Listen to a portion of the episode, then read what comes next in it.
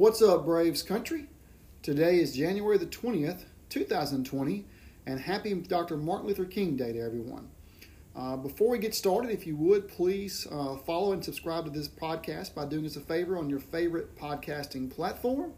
And if you want to follow me on Twitter, I'm at Capital Doctor, Capital Braves. The D and the B are capitalized in that Twitter handle. So today we're going to finally talk about the Josh Donaldson situation. This will be the last Josh Donaldson conversation we have on the podcast, other than maybe some references back to Josh. But as you know, uh, Josh Donaldson did not sign with Atlanta. He left the Braves for a four-year deal with the Minnesota Twins. It was four-year, $93 million. Uh, that essentially comes to what the Braves paid Josh Donaldson for one year last year for four years – However, there's a fifth year option for the Twins in there that has a buyout, so that money is a bit misleading on what he's actually making per year. So, uh, a couple things come to mind about Josh Donaldson. Uh, first of all, I, I, sort of believed a few weeks ago that if Josh Donaldson were going to be a Brave, he'd already been one. So, I'm really not shocked that he did not sign with Atlanta. Uh, I've also been on record multiple times as saying I did not think it was a good idea to give Josh a four year deal. So we have to ask ourselves, what are the Braves? What is Liberty Media? What is Alex Anthopoulos doing at this point in time? Uh, one train of thought is he just thought that uh, the four years was not a good deal and didn't offer a four-year contract. Uh, you know, Josh Donaldson has been interviewed and quoted as saying the Braves. Uh, he didn't really come out and say it, but he's saying the Braves came in late with the deal, and it did not sound like it was really a competitive offer for Josh Donaldson. So a lot of Braves fans are probably disappointed right now. Uh, I, I, am not so much disappointed at this point in time until I see what the Braves do next. Uh, as I said, I don't think a, a, third and fourth year for Josh would have been a good contract, uh, and, and, that's one of my concerns about giving him that four year deal for the Twins or if I were the Braves, the Braves. But you also ask yourself, is this the Braves being smart or is this the Braves being cheap? You know, we, we certainly know we need a cleanup hitter and, Josh Donaldson would certainly fill that role in 2020 pretty nicely, no question. Uh, right now, we're left with Nick Markakis probably batting cleanup, uh, or maybe Adam Duvall, Nick, or you know, in, in a platoon, which I don't love either way. Uh, so the Braves have to do something now by going out and addressing the cleanup spot, and, and many think that it might be uh, an outfielder as opposed to a third baseman. Uh, yet to be determined. We shall see.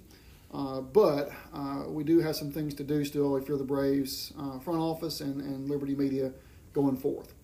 Uh, one of the things I wanted to kind of talk about quickly, though, uh, is Josh Donaldson versus Austin Riley in, in, in, a long term sense.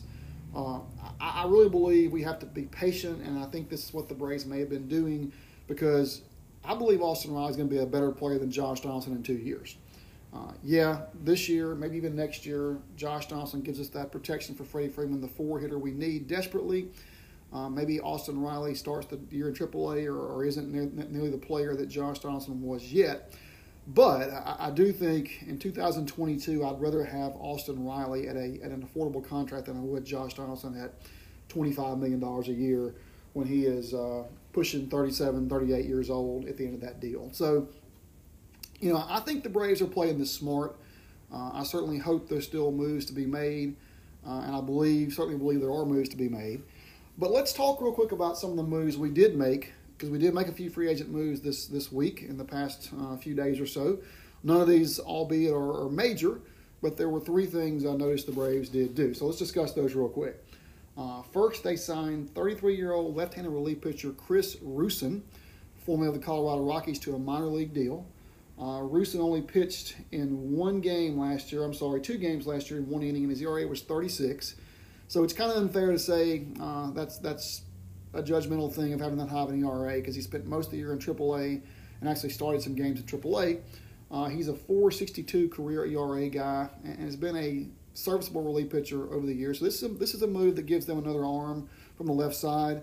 Uh, again, minor league deal, very little risk there. So I guess a lot of folks say whatever, but uh, you know I, I, think it could help us at some point down the road if we need another arm from the left side. Uh, we did re-sign the Danny Hechavarria to a one-year, one million dollar contract, a major league contract, uh, assuming he's going to be the backup shortstop utility player like he was last year. Um, you know, Hechavarria actually hit the ball decent with us last year. He hit 241 for the season. Uh, the last part of that with the Braves. But we all know he's a very good defender uh, in the middle infield, can play shortstop, third base, second base, uh, in a plus way, above average for sure. So uh, he's a guy that makes us strong up the middle uh, in a backup situation and spelling Dansby and Ozzie from time to time, or even at third base in, in a pinch.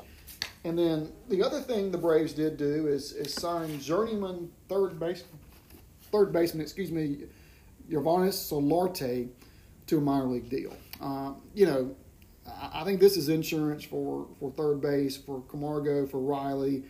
Whatever we do there, I think Solarte is a guy that you you know you can put out there, and he would give you at least some major league experience. He's a 205 uh, hitter last year, 32 uh, year old guy. So you figure he's in a competition with Culberson, uh, and now Hechavarria being in there kind of complicates that as well. So I figure this guy takes a AAA assignment or, or doesn't make the team now, but who knows? Uh, and again, whatever, a minor league deal, uh, no big deal on that situation going forth either, in my opinion. So, uh, three guys we brought in, one big guy, Josh Donaldson, we didn't bring back in. Uh, so now we're left to ask ourselves, what do the Braves do? And we've discussed this at nauseum, I guess, in some cases. But now that Josh Donaldson is out of the picture, we know it won't be Josh Donaldson. We know we've got to do something else. So, what is that? Uh, we've read and on many internet feeds and many uh, Twitter feeds all across the news hot stove area, the Braves are interested in Marcell Ozuna and Nicholas Castellanos in the free agent market. Uh, two guys that play outfield, power hitters. Uh, Ozuna of the Cardinals this past year, formerly the Marlins, uh, and then uh, Nicholas Castellanos of the Tigers, and then he was uh, sent to the Cubs in a deal last year and actually had a really good year uh, for the Cubs last season. So I'd like to analyze these two guys real quick and what they did last year. Uh, Ozuna hit 241, hit the ball with a lot of power, 29 homers, 89 RBIs. Uh, Ozuna is, in my mind, a, a below average outfielder. Played left field a good bit of the year for the Cardinals, and and uh, is not a very good outfielder. Uh, hits for a low average. Got a lot of power.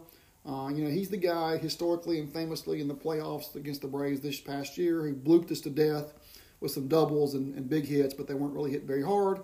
So Ozuna's one guy uh, that, that they say the Braves are looking at. Uh, Nicholas Castellanos uh, is the other. Uh, Castellanos actually hit 289 last year, much better average, uh, 27 homers, 73 RBIs. Uh, that was with the Cubs, and I believe the Tigers part of the year as well. So, again, Castellanos, they've talked about how bad of a defender he is as a liability in the outfield. Uh, so, you know, I think both guys, Castellanos and Ozuna, don't make us very good defensively, but both guys upgrade us as some hitting uh, that we have. Uh, Castellanos can play a little bit of third base, probably some first as well. I don't think he's very good there either, but that gives us a little versatility if we were to get him. And for the record, if we're going to pick between those two guys, I'm much higher on Castellanos than I am Ozuna. Uh, I think Castellanos is a good hitter. He's a professional hitter, as, as they describe certain players, and I think the one thing that guy can do is just hit. And, and he's a uh, big, strong guy. Both guys from the right-handed side of the plate hitting. But I would prefer Castellanos over Ozuna. Uh, I've seen Ozuna projections for, for what he would, draw is three years at 45 million or so. So, you know, I'm guessing Castellanos is similar in some sense. Uh, you know, I, I, think both the guys are guys you might could move and trade uh, if your two young prospects, Waters or Pache, are ready this year. So, you know, um, both are guys that, again, well known hitters and, and, can do some damage. Probably could go in that number four hole for the Braves uh, immediately. Uh, the question is, where do you hide them in the field? Probably going to be left or right field, obviously, but uh, you know, one of those two guys might be coming to Atlanta on a, on a, on a shorter term deal. I would hope two or three years, uh, possibly. Also read another interesting thing uh, in, in, an article out there that said Yasiel Puig might be another option for the for the Braves uh, in a free agent deal as well. Uh, Puig's numbers 267, 24 homers, 89 RBI, so also pretty good. We all know Yasiel comes with that baggage we've kind of seen. He's kind of a clubhouse distraction and, and you know, is not to say he's not a nice guy, but certainly he's had some things about him that makes you wonder whether or not he would be a guy you want in your club in your, in your locker room in your clubhouse.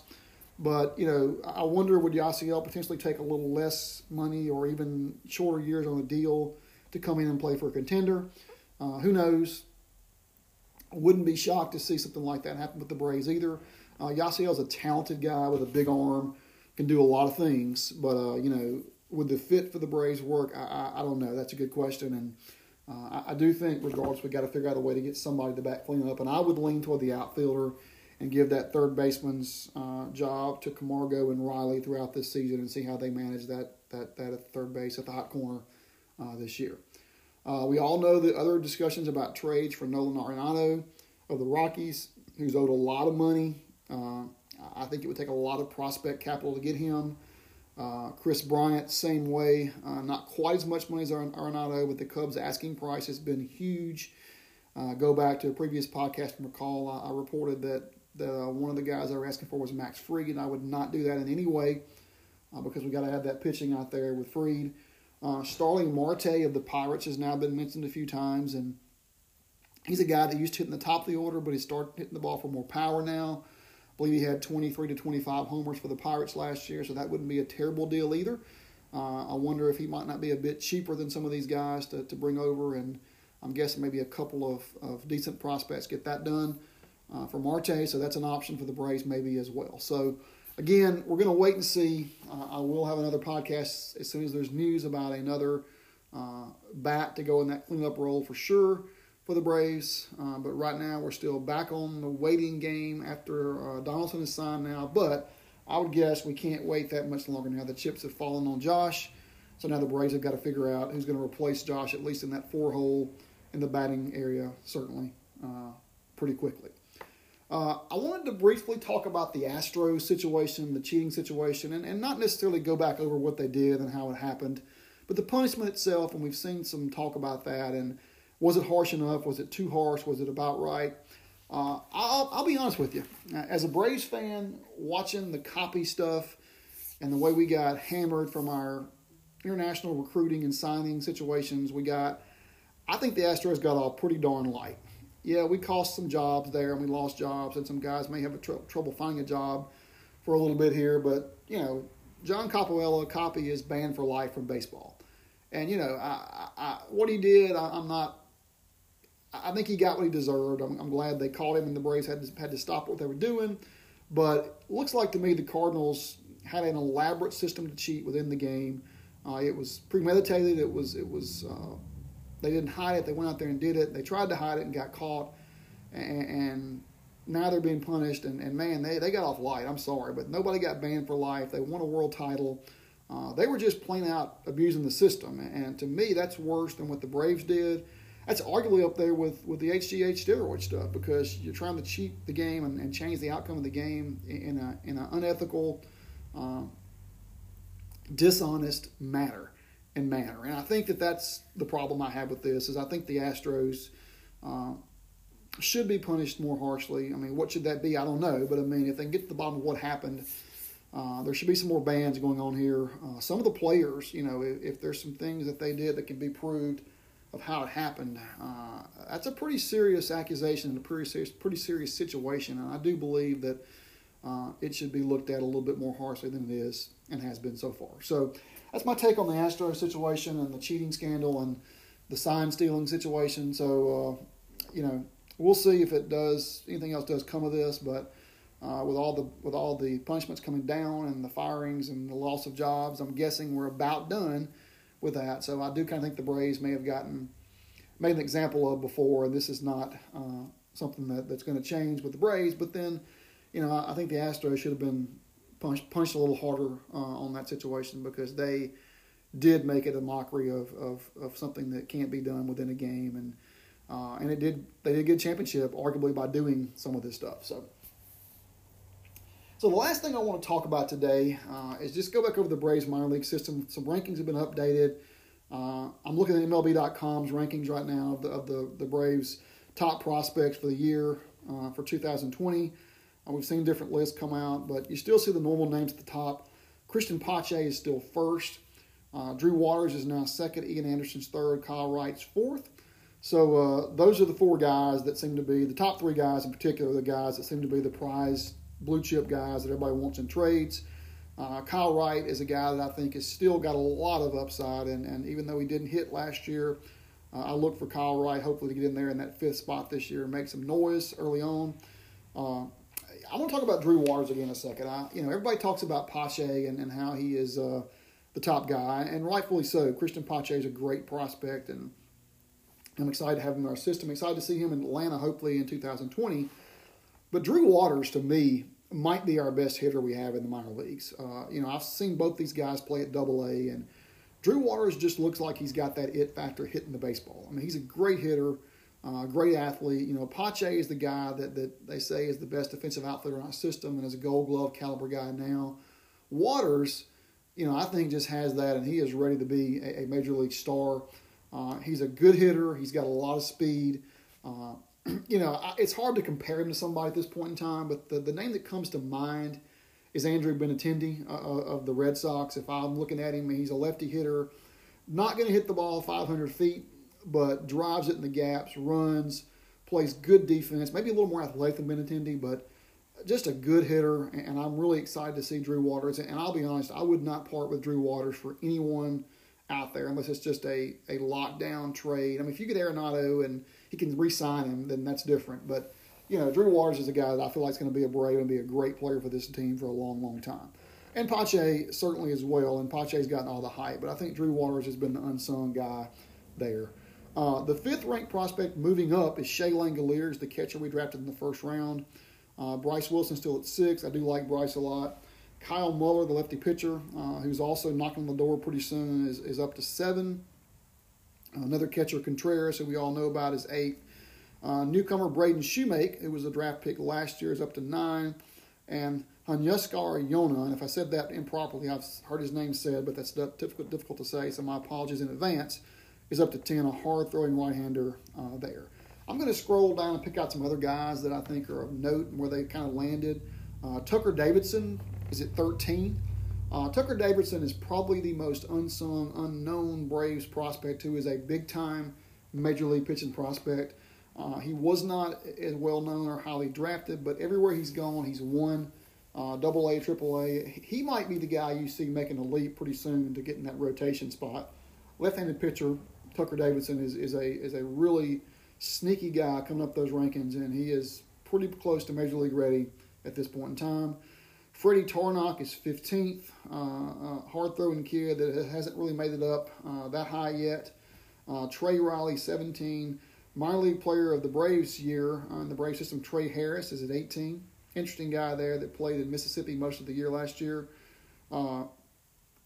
Alex Jackson down to 25, the catching prospect for the Braves, uh, in there as well. Uh, and some more guys we really haven't heard as much about. Another, another catcher, Logan Brown, at 26. Beau Philip, a shortstop, who I have heard a little bit about, at 27. Uh, and then Victor Vodnik rounding out at the 30th spot in the Brave system. So the Brave system, you know, is still one of the better systems in the major leagues. Might not be quite as deep as it once was. Uh, but some of these guys uh, we're looking to see move up this year. Some of these guys we should see in Atlanta this year as well. Uh, you know, Alex Jackson, interesting to me as well as a catcher. Uh, you know, I, am not really sure what we do with Alex. We got a couple guys up, Flowers, and uh, our, our, new guy uh, we got from Tampa Bay this year, Travis d'Arnaud is here. So, you know, I think he'll handle most of the catching, uh, d'Arnaud will. But I would guess that Alex is the third guy we'd have the, the first guy up there, as uh, our other two young guys aren't quite ready yet. So, uh, anyway, we'll see what happens this year. But that that minor league system is still loaded. You know, one of the things I've heard a lot about and talked some about is do you do you wait for some of these guys or do you make some deals? And I certainly think it's time to make some deals. Uh, I would not panic and, and deal a Pache, a Waters, or an Ian Anderson, or even a Kyle Wright right now, uh, unless you can get a really, really slam dunk guy that you can have under control for more than, than two years. So that's the podcast today. Thanks for listening. Uh, again, when we have some more news about the Braves and a signing or anything we make a trade with, I will be back with another podcast as soon as possible. Have a great week. Go Braves.